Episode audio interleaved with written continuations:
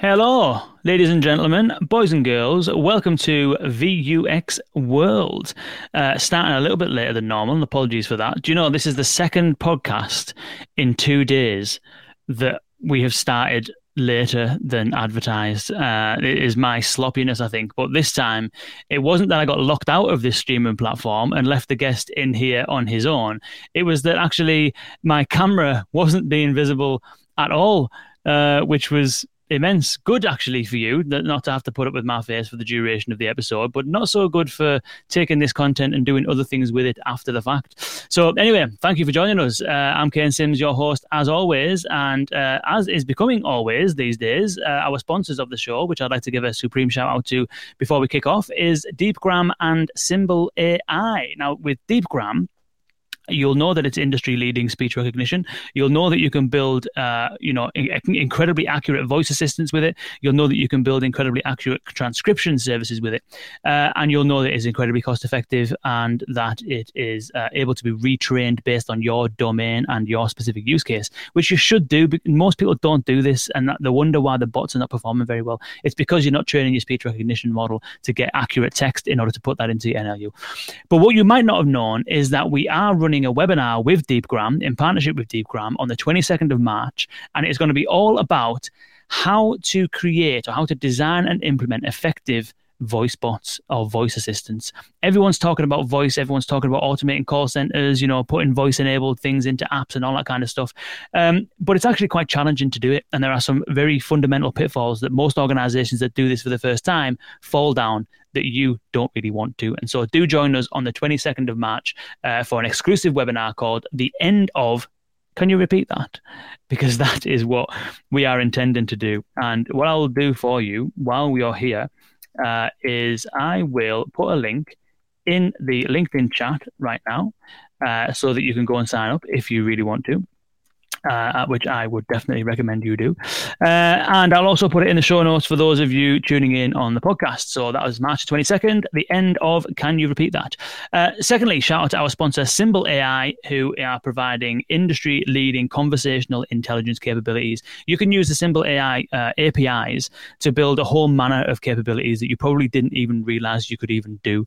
You can do speaker diarization, you can do topic summarization, you can uh, you can uh, you can do kind of like you can monitor calls in your call center to figure out what people are talking about and even whether your agents are talking about the right kind of things for the right amount of time and all this kind of stuff compliance use cases quality assurance use cases. You can build your own agent assist capabilities with it. There's a whole the world is literally your oyster. It's getting to data within conversations that you didn't even know existed.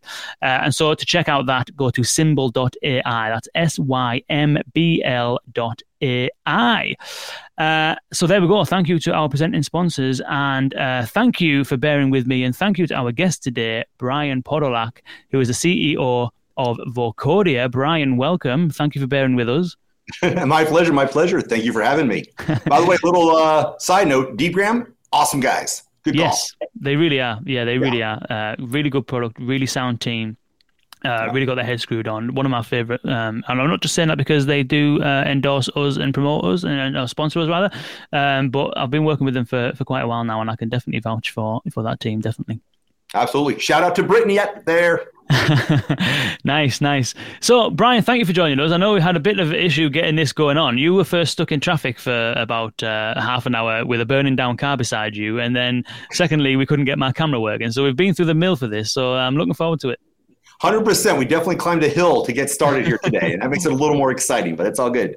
Again, thank you for your patience, and I guess it worked out okay though. Yeah, absolutely. Yeah, absolutely. Um, so maybe let's start with, with, a little bit about yourself then, and, and we'll get into onto Vocodia and, and, and, what you're doing stuff. But first, tell us a bit about yourself and, and how you you got to the point where Vocodia became a thing. You know, what's your what's your kind of background and all that kind of stuff. Absolutely. Thank you again. So, uh, yeah, I lived in Costa Rica for almost 20 years. And uh, during that time, I ran a call center. We had about over 600 agents, 700 agents at our peak.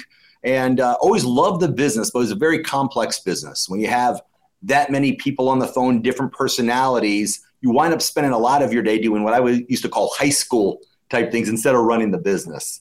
So I was always looking for a way to try to augment what we were doing with technology from, from even back then. Well, fast forward now, we have the technology that allows us to do majority of those processes today with AI. Um, we try to use some of the different frameworks that are available to do what we wanted. And usually, when you have a, a problem and there's no solution, that's when a new solution comes up. So, we've developed our own um, AI platform, 100% trained with call center sales conversations. And um, it's the only, to my knowledge, a turnkey solution uh, that we did. So, in other words, the clients didn't want to, that we had, they didn't want to have a framework and then hire a whole bunch of engineers and spend six months a year to a prototype. They basically want to say, hey, here's a whole bunch of our scripts, here's a whole bunch of recordings, click a button, make it happen. And that's what we have. It's a turnkey solution. And we can bring a client up sometimes as fast as a week uh, with an AI uh, solution, you know, call center, human conversational uh, solution. And we're very excited about it. it. It's, it's very, it's very, very exciting. Interesting. So, so correct me if I'm wrong then. So the way that it works is if I was a user of this or a customer on the front end, business, you know, procures the Vocodia capabilities, and it would be a customer on the end of the phone having a conversation with an automated sales agent. Is that correct? That's correct. Uh, the first of its kind actually even do an outbound conversation. So let's explain real quickly the difference. On an inbound conversation, let's say to, uh, to customer service, using a bank as a solution or as an example, what, what are you going to say? I lost my card. Can I get an account balance? It's pretty much easy to program and develop AI around inbound calls on customer service because you know what most of the requests are going to be about. You hit up a knowledge base, so it's a little easier to do. When you do an outbound sales call, whether it's a solution, a product, or a service, you don't know what questions you're going to get and how they're going to be asked. So the traditional way of NLUs where they're keyword based and trying to take those keywords and, and put them into categories just wasn't a complete solution. And the AIs and the different frameworks that were out there didn't work to what our expectations would have been. So we developed our own brain and a different way of processing conversations that's very unique. Uh, we haven't seen anybody do it the way we do, but again, it was optimized for more of a sales side. The nice side effect of that is now we've found out we can actually handle customer service and inbound much better with that new solution. And what makes us unique is that we can take that script and let's say rebuttals that you've given for training to your people. We ask for three to 500 recordings on average from a client. We use that to train the model more for that particular client and that particular vertical. And it starts making calls. You know, a lead comes in the form. I want, you know, more information on a widget the call goes out and we, we help pre-qualify the individual and make sure it gets to the right salesperson or team that it needs to get to. Whether it's a hot transfer or schedule an appointment or sometimes just you know send out more information via email that kind of thing. Mm, interesting. Mm-hmm. um, what kind of sort of like what kind of results have you saw from well first of all actually let's let's go and go the results first. Let's start with what are clients of yours aiming to achieve?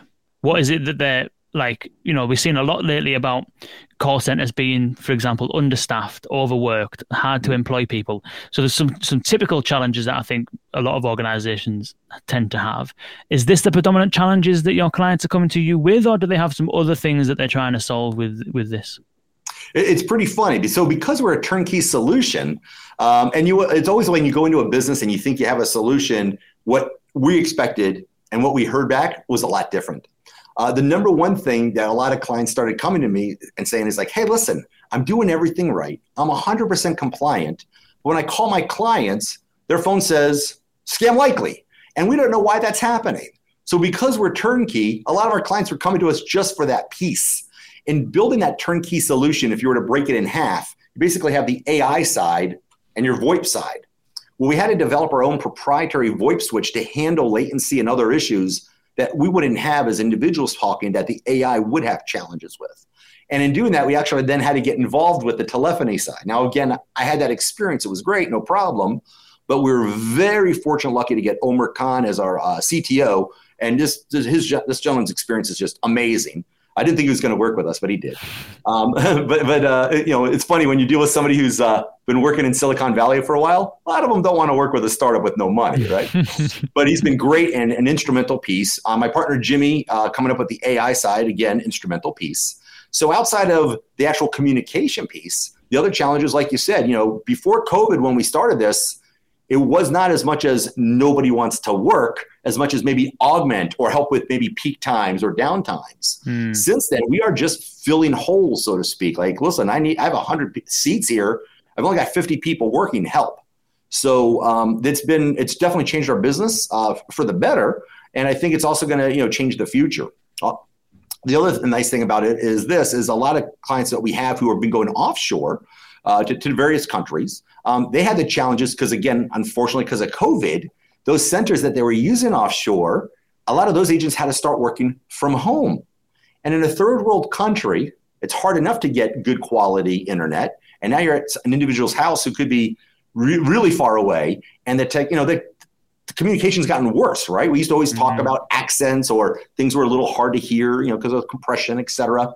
Now you had a point where you're hearing this while you're talking to somebody on the phone, but you're on hold for two hours, right? And you don't want to disconnect because you're, God forbid, you have to start that process again. So we're starting to be able to um, assist our US based clients with either their offshore teams to augment them or even their onshore teams to augment those teams and just like I said, fill in those holes. Mm, interesting. This seems to be a trend, doesn't it, going on? I mean, I spoke at a, a webinar yet, uh, last night, I think it was. And one of the kind of things I was trying to drive home is, is kind of this fact, which is that, whether it's a, I suppose it's a fact, is that, is that a lot of kind of like organizations originally or historically saw AI as a cost saver and I suppose those that are, I suppose, lacking in maturity as far as the adoption of AI solutions mm-hmm. still kind of have that in their mind that this is a cost saving initiative and we're going to put this solution in play and it's going to solve all of our problems. We're going to be able to lay a bunch of people off and it's going to actually release cashable savings that we can say there's some money saved. Yeah. But the reality is that most of the actual implementations that are working well are ones that are not there to specifically save cash, but ones that are there actually to increase capacity, uh, improve customer experience, introduce 24 hour care, and all of these other things that, you know, you could probably tie a cashable saving to it if you were trying to fiddle the numbers a bit, but it's much more beyond that. Yeah. Uh, it's funny because when we were coming up with, uh, you know, some of our marketing for the company, I've always liked uh, to, to try to come up with something that was unique. And at the time, the wife and I were looking for a new diamond, and you know the four C's kept coming up. So we kind of went down that path. Um, so the number one reason uh, when we just uh, were talking to our, our, our, clients and people who are still in beta or, or new testing the system was compliance. They love the fact that a individual on the phone is not going to lose their cool and you know use profanity. And sometimes it's not even always intentional. We're all human. I've heard recordings of myself in the call center days, and I go, what did I say? right? you're on the phone, you're in the middle of something. We're all human. It's okay. But you know, at other times though, compliance is extremely serious. There's fines related to it. You can lose a client over it. So the great thing about our system, and like all AI systems, is that it's not going to go off script. It's going to stay 100% compliant. The conversational piece that everybody uses that kind of all over the place, and you know, you really want to make sure that you're truly conversational and actually not just the answer yes or no and keep moving along in a script. Let me give you an example. Like if I were to call you and say, How you doing today, Kane? And you said, I'm great, Brian. How are you? Instead of me saying, Well, the reason for my call is that, that that's horrible. Mm-hmm. But if I ask how you're doing and you said, I'm great, Brian, how are you? We reply, Hey, I'm great. Thank you for asking. Right. So we want to be conversational from that beginning introduction um, when we're getting information from a client to be appreciative. A lot of this is sales 101 things that it's outside of the technology. It's also the, uh, the scripting. So after we got all that, the very last reason of the top four reasons people chose us was the cost. Mm. It's not in the, the, beginning. I mean, everybody goes into this assuming to save money, and, and the cost, of course, you know, money is an issue, but it's not the main reason.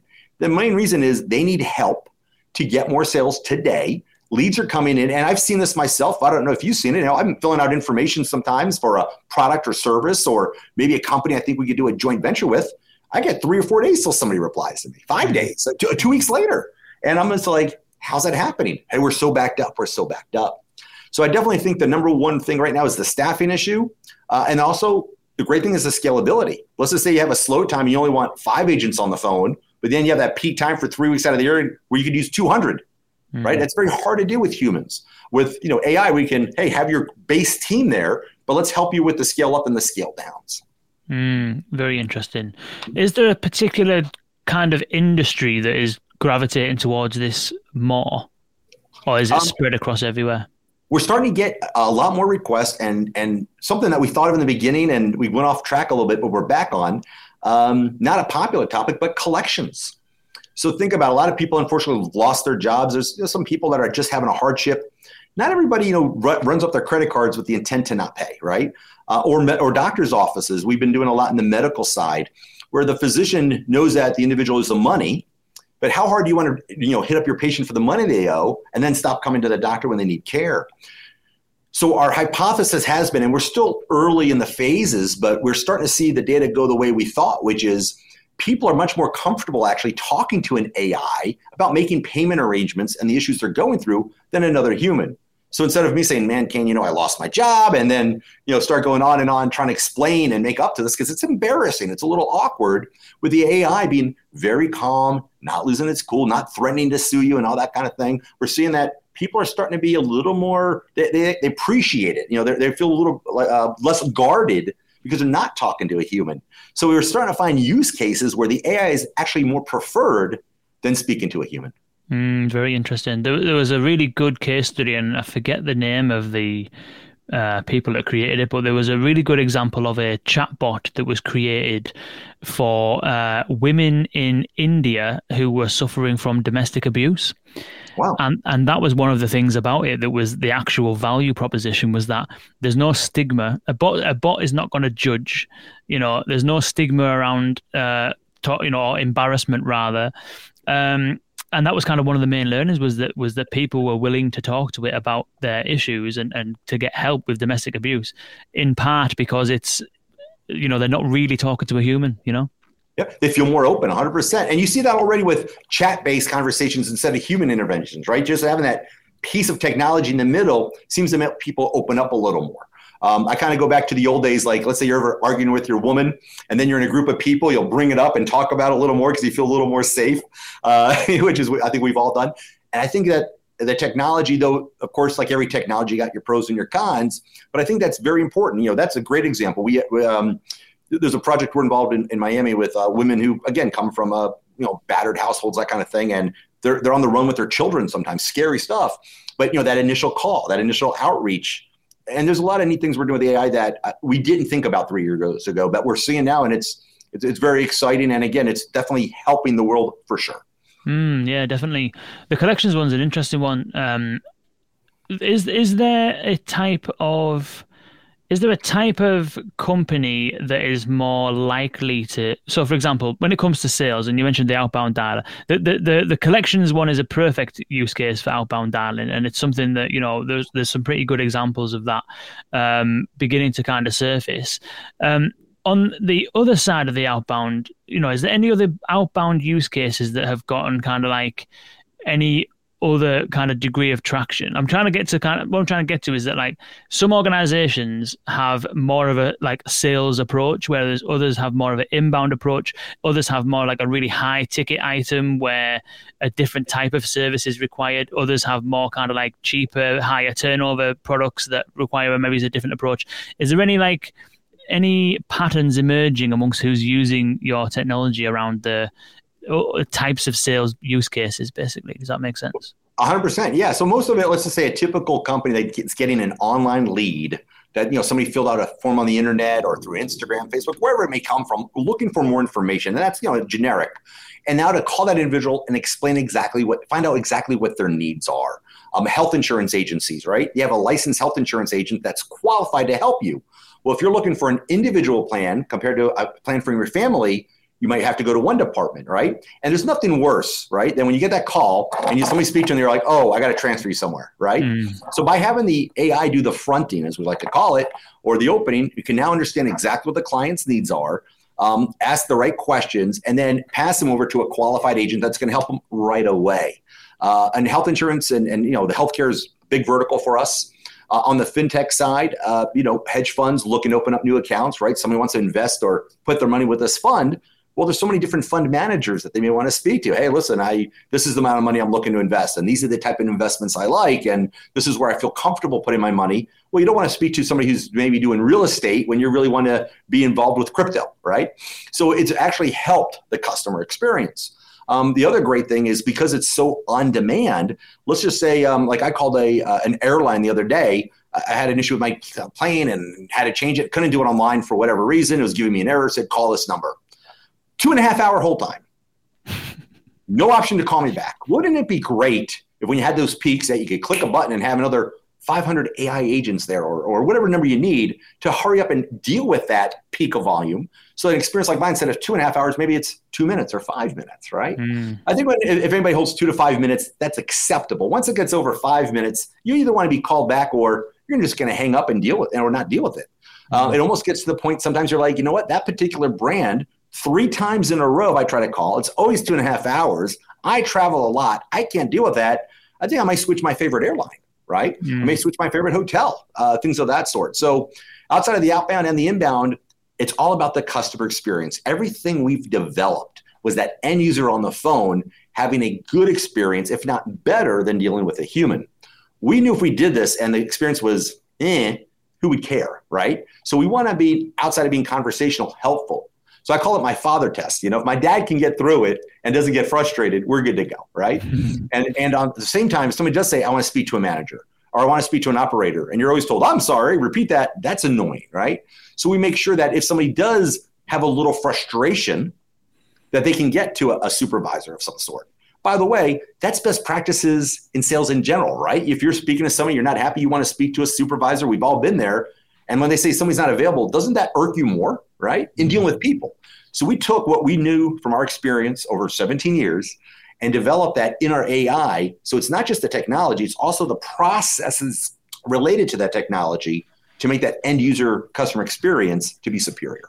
Mm, mm. What are those kind of ingredients to make that effective customer experience. What on like you mentioned there you know a lot of the stuff that's gone into the the technology the processes all that kind of stuff. What what would you if you were to kind of like put your finger on it what what are some of the qualities that you think make that kind of like stand out customer experience? So the bottom line is people want to get to the point so uh, when you're doing an outbound call, and it, we all have that gift to gab to a degree, right? So if I call you Kane and I say, "Hi, my name is Brian from XY Insurance. I see you filled out a form here. Are you looking for health insurance?" And you say, "Yes." I go, "Great. Where are you located?" And you say, "Jackson Hole, Wyoming." And then I go, "Oh wow, I'm from Jackson Hole, Wyoming. In fact, there's this ice cream store I used to go, and do you know it?" And we're not talking about the reason for the call. And now you're trying to be polite, but you're like, "Listen, I just need to help out my family." Hmm. So all the let's say BS, the noise is gone now, of course, at the same time, that is what makes us human, which is great. But for business, most people want to get to that point. Listen, I, am glad you're also from Jackson Hole, Wyoming. That is beautiful. But uh, give me a price on my insurance. So, one of the stats a lot of times people look at is the average time that an agent's on the phone. And usually, if it's a good lead and you're doing good quality, you'll have a minutes that you look for. And when the times are too short, that means the leads aren't as well as they, they used to be or, or whatever. So, there's an average time that you look at of the agent.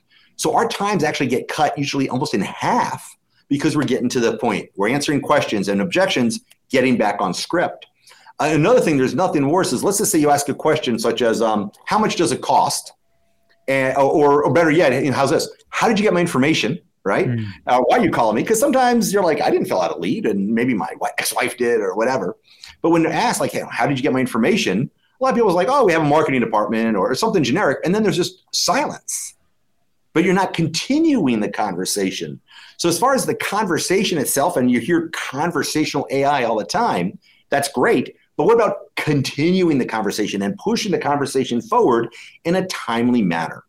Nobody has the patience that they did had 25 years ago. You want to get to the point, you want your information, you want it to be polite, and then you want to move on with your life. And that's something that our AI does is it stays on track and pushes the conversation forward. Mm, very good. That is that is interesting. Um, is there? How does the kind of like the out, I'm really interested in the outbound use case because it's not a. There's examples of it, and, and obviously it happens, but it, you know, for example, I look at a company like Vo, um, Voca AI. Are you familiar yeah. with AI acquired by Absolutely, yeah. Yeah, yeah, we, yeah. we followed them all the way till their uh, Snapchat acquisition. Yeah, yeah, yeah, yeah. So this sounds very similar because they were really hot on the outbound use cases. They did some debt collection use cases as well.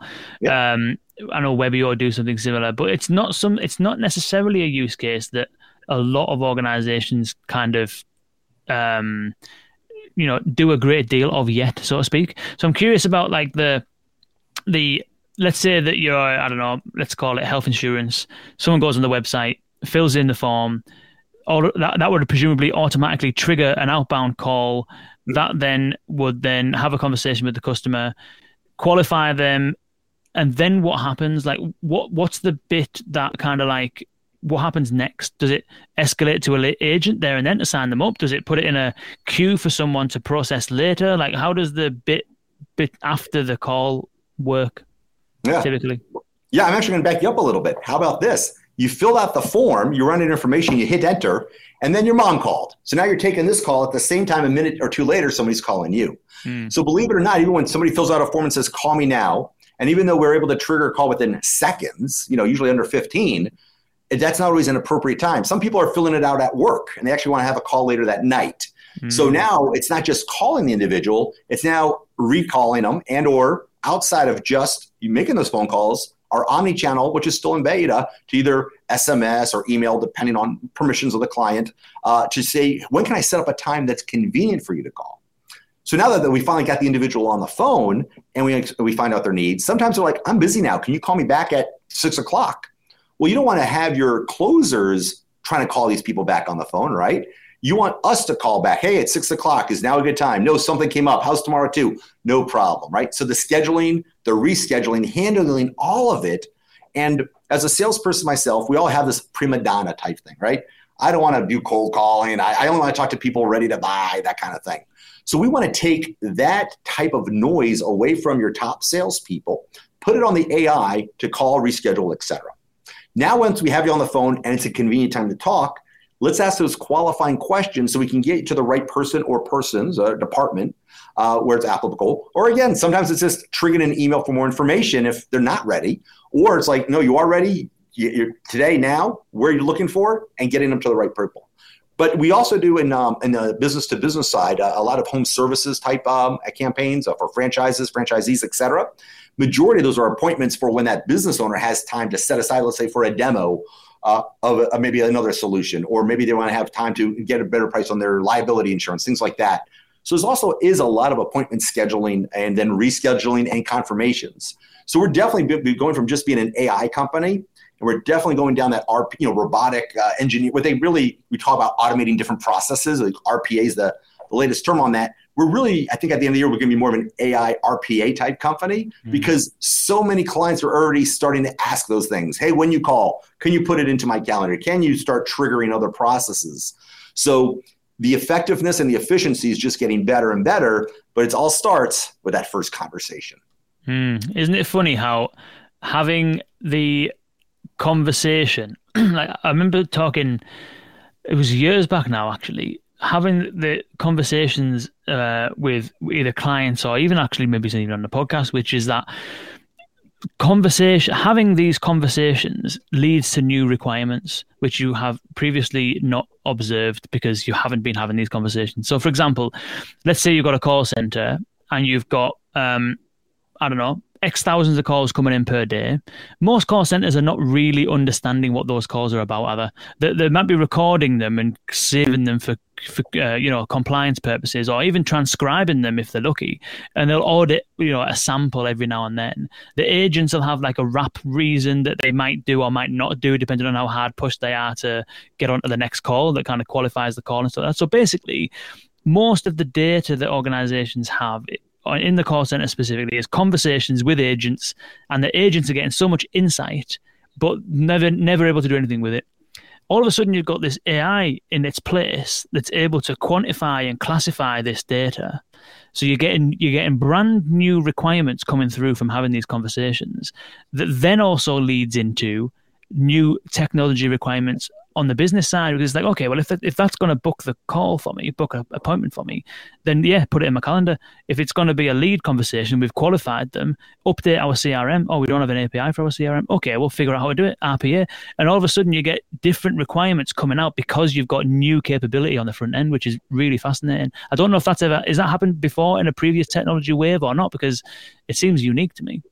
Well, you know, it's great because when I when, when an agent has a conversation on a phone call on a the old school phone systems, you'd set what's called a disposition. What happened to that call? They were not interested. They didn't have money, wrong number. Maybe later they sold, they transferred. It's very usually basic. But you can't really get into the nitty gritty. And you brought up a great point. For the first time ever, because we have all these recordings and we have the AI handling those conversations, and we have consistency in that conversation, right? We can actually pull real data out to assist A on how we handle the front, that first phone call, and B, give data back to business owners on what's really going on with those calls coming in. And here's the other great thing using AI in the background to process data, we're also able to plug in a lot of external data points to be more intelligent on how we dial and when we dial. The old school predictive dialers or power dialers, et cetera, you basically load up some data and using some funky algorithms, they call people two, three uh, calls at a time for each individual and try to keep the agents on the phone all the time. And I'm sure you've had those calls where you pick up and they just say, please hold for the next available agent. And I'm like, but you called me, right? because the system's not perfect. So our, our system, because we have AI agents, there's always going to be one that picks up. So you never have that. So that's great when you're doing outbound that you don't dial too fast where the customer is now frustrated. Every call gets picked up. We never have uh, a missed call. That's awesome. The other thing is this external data points that people don't think about. For example, let's say we're calling the entire United States and we're getting 10,000 leads in a day for a client. Great. And unfortunately, you know, Oklahoma just had a tornado. Is this a good time today to be calling Oklahoma? Well, maybe I shouldn't be calling that data right now. These people have other problems. Mm. But at the same time, there's a blizzard in New York and moms are stuck at home, right? Dads are stuck at home. They're probably bored and don't mind a phone call right now, assuming their power is up, right? And we've been able to get a lot of other data. Here's another great case. We had a company that does home security systems and a very big campaign. When people call in for a home security system, they're looking for that free home security system. What we found out is a lot of that business was dependent on an individual's credit score. Well, there's really no AI compliant way to grab somebody's credit before trying to figure out a, a, where to transfer them to but I can tell what phone they're calling from. You know, maybe if they're on a prepaid phone, might be different than somebody calling on an AT&T phone.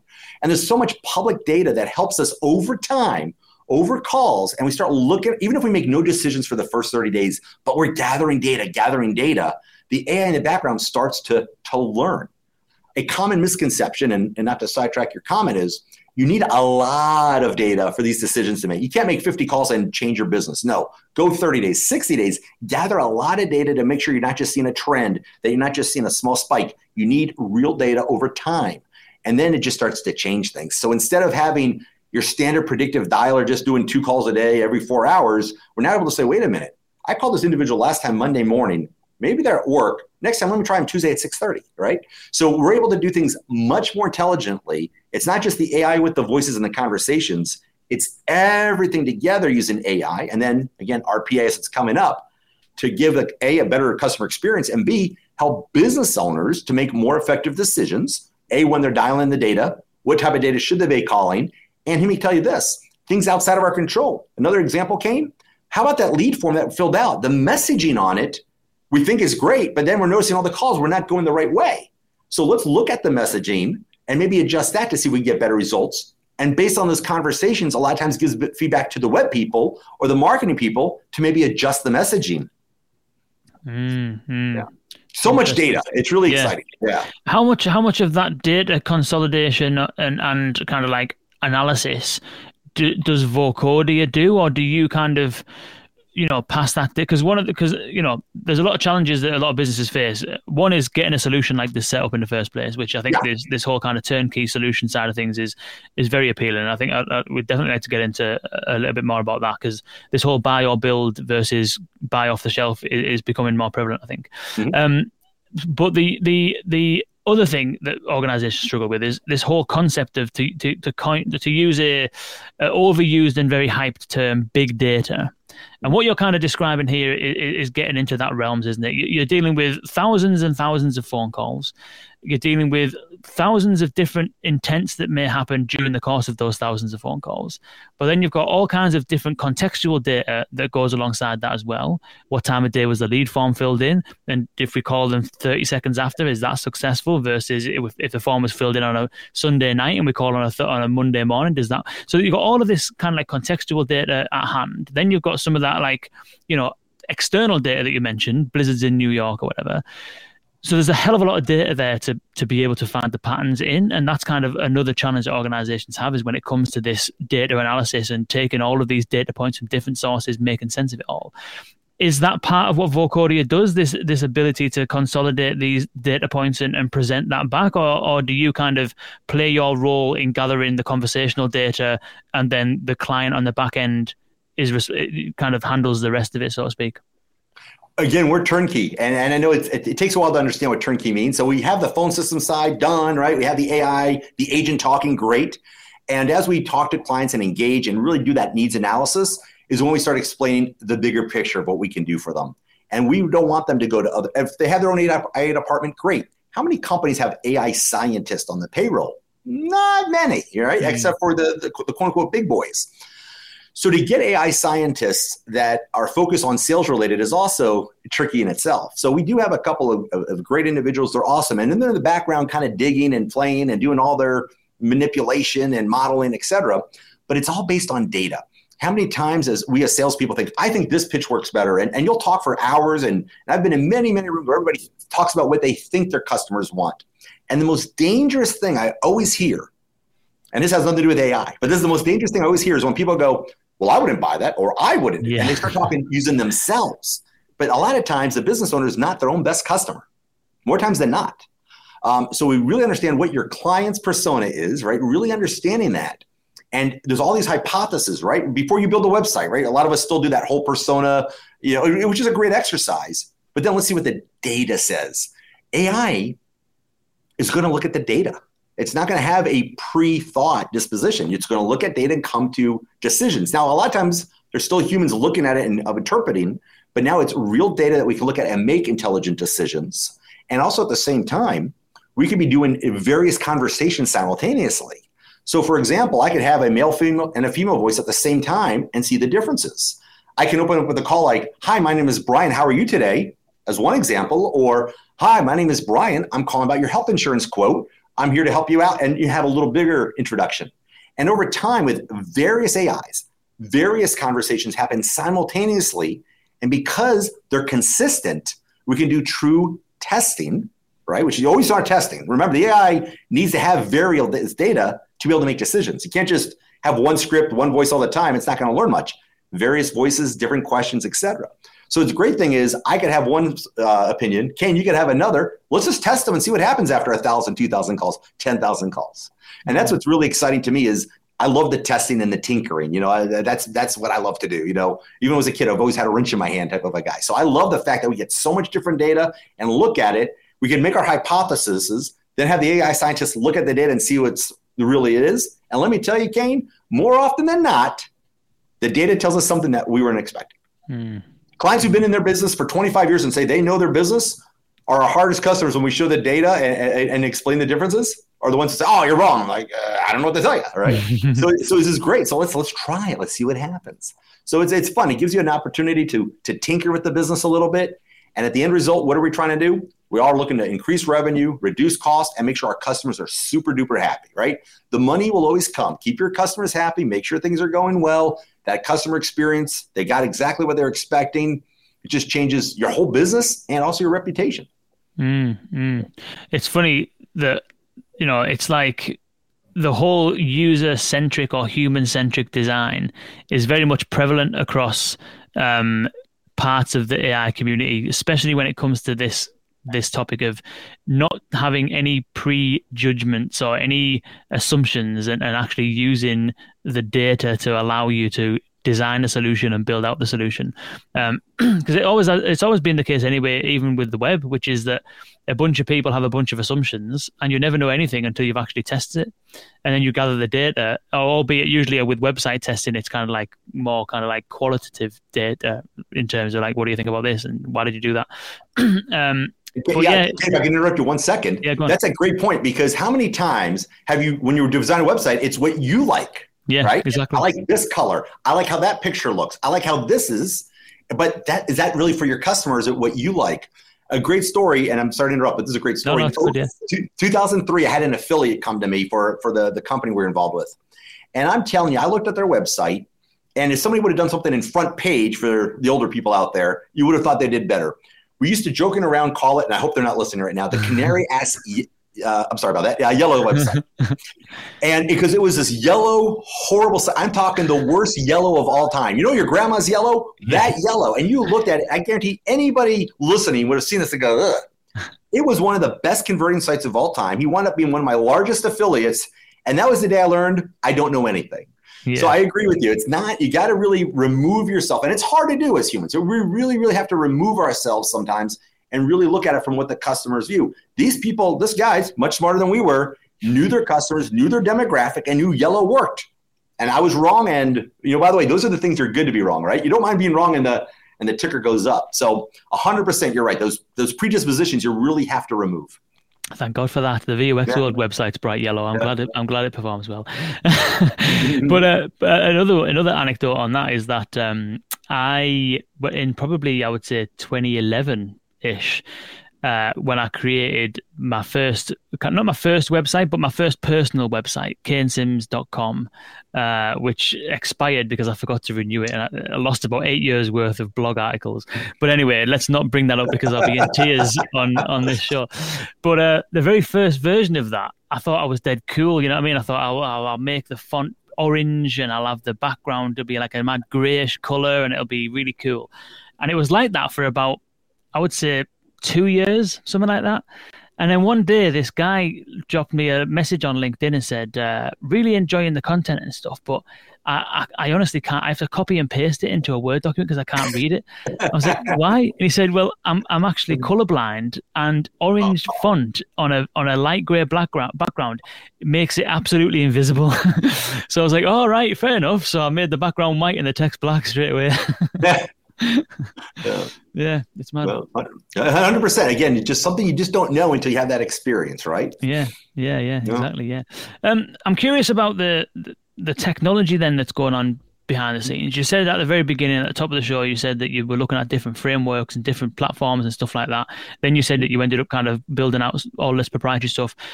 Obviously, without giving away any secrets, I'm wondering whether you can talk us through what that pipeline looks like. I'm, I'm I can assume that it's some kind of speech to text, NLU, dialogue management, integration layer, text to speech uh, on the in terms of the pipeline. But is is there anything kind of unique or kind of different around the pipeline that you've created? I wonder if you can walk us through that. I'd say your basic concept is correct, and I think we all do that similar. It's how we process the information. So when we first developed it, again, when you're training these the, the brains, the NLUs, right? This is the brain of, of AI. Uh, I picture it like a library, right? You go into a library and there's books everywhere, and maybe some of us haven't been to a library for a while, but still, you go in there, you got to look up in the system where the book is. You got to find the shelf. You got to walk over, find it. Now there's 50 books, and find the book you want. You open it. Now you you start going through five or six books, and that takes time. It takes time. But picture instead, if you already had the book at your desk, the page was already open, so let's say that margarita, I was, Jimmy and I like margaritas. You had that margarita recipe right there and you just wanted to look at a margarita. You really don't care about the history of the margarita. You want to make that margarita. So instead of having the entire New York Public Library in our brain, we basically have that cocktail book. And we've stripped it down to be clean, quick, and efficient because we don't need the noise. So that's a come each client, when we get them, we actually ask for the recordings of their system of their agents in play so we could train the system and keep it quick. The other challenge is the latency that VoIP brings up. So when you're talking on the phone compared to in front of your computer, there's extra layers there. So our average response time in talking to our what we call a DISA, internally a digital intelligence sales agent, our average response time is a 20th of the blink of an eye, which is five milliseconds, um, which is extremely, extremely fast. Um, we were in the hundreds of milliseconds with other platforms. So keep in mind, in mind, a thousand milliseconds is one second. So 300 milliseconds being roughly a third of a second doesn't sound a lot until when you're talking and you say, "Hey, how you doing?" I'm fine. How are you? Doesn't sound natural. Hmm. So our latency was our biggest, biggest challenge. In fact, here's a great story. Our very first system with our very first client who wanted to t- test out the system, oh, this is a year and a half ish ago now. Time flies when we had the system in Jimmy's first t- version of it, again, this is you know alpha, not even beta, but it was kind of working, and we wanted to actually give it a shot. We would try to cache a lot of the stuff uh, in memory, and in doing that, our opening statement when we called somebody, it took about seven seconds to load everything up. so Jimmy goes, Brian, the opening statement has to be seven seconds long. Well, guess what? Hi, my name is Brian. How are you today? It's not seven seconds. Hmm. So we, uh, Josh, uh, one of our, our, consultants who's done a, great job and, and whatever, he was on, he was one of our voice talents at the time, helping us out. We, we played around with it and we make it more natural. We said, "Hey, this is Brian calling from so and so. How how you doing today?" So little stammers, we stretched it out and, and we got it working our latency is our key. Uh, our latest uh, technology, we call it the 2.0, we released you know three weeks ago. We actually have to slow it down. Is responding too quick? Mm. And your challenge is this: when you and I are speaking, we know pretty much from the intent of what you're saying that you finished a thought. It's not necessarily time based. Oh, he's not talking now. I could say something. And the key to a good conversation, and, and there's a couple of great ones, but uh, um, one of my favorite quotes is this: People uh, most people listen with the intent to reply, mm. not the intent to understand. And so we had to build ours in such a way that it wasn't just, oh, he's not talking now, there's silence, I can speak now. Oh, that whole thought, that seems like a complete thought. They're probably about to be done and try to jump ahead. And that that was our biggest challenge. So once we had it working on the AI side, now we had all the VoIP delays. And we couldn't, you know, use a you know, there's a lot of standard uh, brands out there that have VoIP gateway platforms, you know, for developers, and, and they're mm. great, you know, uh, but they add so much framework on there or so much on their API that that process is slow. And maybe you have to use their speech to text if you want to do something, and that may not be the best one. So we had to develop now our own switch. We didn't think about that in the beginning, to be honest. It was like, I was like, oh, we'll use this guy, that guy. And no, we had to develop our own switch and to get rid of the latency there. In fact, our very first couple of demos, and we had no dashboard, right? All we had were recordings that we would send to people. Hey, how, what do you think of this call? Mm. And once we started sending it to people saying, hey, what do you think of this? Like, hey, there's a campaign I'm thinking of getting into, or here's a client of ours. What do you think of this? They'd say, oh, yeah, that person sounds pretty good. That was AI. No, it wasn't, right? That's when we started knowing we were there. One of our first investors took that call and said, hey, you know what? I don't know anything about AI. And like most investors, right, you're going to go to friends you know in the industry and, and get their thoughts. Our, our first investor uh, didn't call me back for a while. I was like, that's kind of strange. And I just finally got a hold of him and said, listen, I went to an AI scientist. I played them your recording, and they said, that's not AI. The technology's not there for as fast as you're replying. And that's when I said, ah, that's great. We're being accused of stuff. I love this. and that's where we are today. We're very quick, very fast. Our latest demos are usually me talking to me to remove the doubt that it's just a woman on the other side of the phone things of that sort. But um, that was the, the biggest breakthrough I think we had was that latency thing uh, on the VoIP side. And the second way, how we process that conversation. So typically, when you process the, and if I talk too much, Kane, shut me up. No, no, no, go for it. but, but, but, typically, how you process a conversation, and you'll look it up online, you'll see that a, a, sentence comes up and keywords get highlighted and put into a category. You know, hey, I had a great experience. Oh, they heard the word great. That means they're happy, right? Um, earlier technologies of agent assist while on the phone, where it's being transcribed and kind of giving you the intent or the emotion of that customer. If it's a good call, a bad call, are they happy, unhappy? But in normal language, we don't. We're not keyword based. You know, how many times in the old days they say, "Man, that was bad," meaning it was something good. I just looked at that bad. I may incorrectly identify it. So very quickly, we realized that just looking at keywords and put them in a category to understand the intent of a client was good. But we realized there was something missing. And so our secret sauce is what we do beyond that to get the intent of the conversation as accurate as possible. And it, it changed our business dramatically. Quick example um, Where are you located compared to where did you get my number? Well, they both have the word where. Mm. Right. So you really need to look at that entire sentence to understand that meaning of what the client was trying to say. So that was a big, big change. That big, uh, for me, almost a revolutionary change in the AI industry is what Jimmy uh, came up with with the team and just amazing, amazing uh, tech. I'm so blessed and uh, fortunate to have them as partners because, you know, there's a lot of people, as you know, out there with great ideas, but it's the execution what matters. Mm. And Jimmy and the and the rest of the team, Omer and and Steve, and I know I'm going to forget them all. They'll yell at me later. But thank God for them that they came up with this and were able to accomplish it. And that's really, really key also for that customer experience. You don't want to ask a question and wait for 90 seconds. How many times have you been on the phone with a customer service person and you're like, are you there? You're you still there? Right? Because mm-hmm. they're not communicating with what's going on. You're like, hello, did I, lose, you know, did I lose the call? Right? So it's important to, you know, communication. Also, what happens if I hit an API and I'm trying to pull data down to give a client the result of their account and the computer is slow, right? You ever been to the bank and they're like, I'm sorry, the system's slow. Mm-hmm. We've all heard the computer or system is slow many times. What do you do during that time? Mm. Conversational. So we wanted to reduce the latency as much as we could on our side, make that conversation happen quickly. And then the other challenge is, is if we're using external systems that we have no control over, what do we do? So there was a, a lot more than just the tech that we were mm. thinking about when we were uh, out, uh, pushing out this technology over the last you know two and a half years now. Interesting. Yeah. What do you do in those times then? Those those times where, which everyone's going to get into, which is there's there's a bit of latency on a line of business system API or something like that. You know, I've saw the the thing. Don't tell me you do this, which is the the keyboard typing. You know the little sound effects of the keyboard typing. Oh, yeah. Oh. Yeah, yeah, yeah, yeah. or, or the fake call center noise in the background. Yeah, yeah. Colleagues talking. yeah. So, so mm-hmm. what what are you? Because I've I've saw other examples of, of that where um the the assistant will essentially ask a different question to bridge the gap and and kind of like it's not necessarily a crucial question, but it does move on and processes it in the background and then comes back later on. I'm wondering whether you've got any any kind of particular insights on how to handle latency where you're not in control of it? Absolutely. So some of this goes back to a non-technology type solution when we had the call center in Costa Rica and we had hundreds of agents. And at the time in Costa Rica, internet wasn't the best. So many times outside of our control, we had a delay in gathering a, pay, a client's information. You know, whether it's pulling up a balance as an example. So let's just say it was you know 30 seconds, which which, which can happen, right? And we've even seen it ourselves. You know, you're on a site trying to make a travel reservation, says please wait, and you're like, what's going on?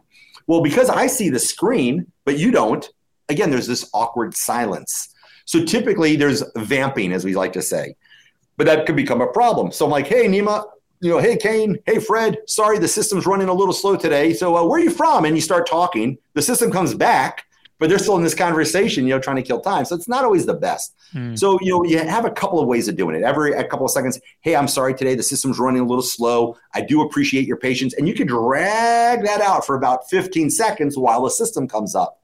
If we get another error when we say, hey, our average response is X, but now we're at Y, and kind of like you said, let's queue that and come back to it. That's the other great thing. With the AI, and because again, going a little more RPA based, we can connect to several systems at a time Whereas a lot of person on their computer, it gets a little tricky on the system sometimes to jump from tab to tab, right? Or if it's a problem with the terminal itself, well, that's not going to help them.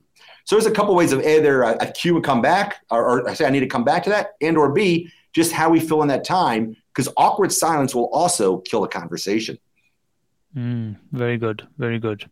Yeah, there's some really good in, there's some really good insights in there. I think. Um, yeah, that's that's really good. So so what would you say are some of the kind of areas that are, say, like untapped at the moment, like use cases or kind of like uh, industries, like you know what I mean? Who who is your either like a dream client and a dream use case that's not currently being, you know, fulfilled right now? What would you say? So we we actually, you know, the, the dream case I have, I won't even talk on there, but I'll tell you my second dream case mm-hmm. because the, the first one's just too amazing, and and we're just we're probably two years away, maybe even longer on the technology. But right now, what we love to do is get that client that client that's doing two, three hundred billion a year in retail sales worldwide. That's got you know page after page after page after corporations, and they're selling let's say some kind of retail product, electronics, etc. And they have so many different products in so many different countries, and they're trying to process that data to give a better experience. And we got to keep in mind there's cultural differences, right? Here in the United States, it's going to be different than we are in Central America or Asia or Europe, of course. And how do we take all that data though to give the customer a better experience? Um, assist this company to help them grow their bottom line, et cetera. So that's one of our, our dream cases to get into somebody that's that complex, that's got you know tens of systems, if not hundreds of systems. We really have to integrate to not just do the AI and that RPA. Wow, I mean, Jimmy and I, we would shut the doors, take that one client, and just uh, our whole team would just love that for over the next two years, and then we would come out of that use case. Let's say after a two year, I think it would probably take two years to really get that down think of all that we would learn to now present to the rest of the world would be amazing because they've already got so much data, right? Mm. And it's mm. all about the data. They're going to have tens of, they're going to have hundreds of thousands, if not millions of recordings that they've already done that are already sitting there. They may have five, seven, ten years of recordings that we could start pulling from and training our AI and then giving them results they may never have seen before. So that's that's our definitely dream dream client for sure is to get that one person. We have a couple in mind, and uh, we would love that. That would be just amazing. We're we're cautious on the healthcare products uh, because we're not medical professionals. You know, God forbid we were helping out somebody with in crisis and they called in and the AI had a hiccup. You know, you have an AI hiccup and you're you miss somebody's credit card and you lose a sale. Okay, you're at 50 bucks. God forbid you, you do that when somebody's in a mental health type crisis. Mm-hmm. So we try to stay away from that type of counseling type piece because that's not our skill set and really try to stay on that customer service sales uh, side. But on the healthcare, just the appointment reminders, um, you know, helping pe- patients reschedule. How do I get to the doctor's office? A lot of things that keeps that front office busy. And there's nothing worse. Again, you call the doctor's office, you're on your way there, you can't find them, and the poor girl at the desk is so busy. And again, doctors are having a hard time trying to find people to work too, and to be able to assist somebody right away when they call in. Hey, where are you? And how about this? This is, gets really exciting, Kane. What about first responders where God forbid there's a, there's something? For example, let's say there's a hurricane coming to Miami and you know, not everybody's plugged into the news all the time. You know, they're not on the internet. We want to get immediate call. Let's say we need to call three million people in an hour. Mm. How would you do that? Even if you had a thousand people on the phone, with with our AI and our technology, we could ramp up to ten thousand calls in ten minutes. You know, or, or, or, even higher if, if we have that in advance. What about the first responders that are out there that may have questions? Hey, where's the gas? The gas line here. I need to turn it off now, and they're trying to get somebody. And uh, who do I call? Whatever one number call, you get the information you need. So there's so many use cases we haven't even touched on, not sales related, not customer service related, but extremely important at the government level, at emergency services, first responders, that I think we, we haven't even been able to tap into yet. That's also you know, our, our, another dream to get into because that really helps people now, today.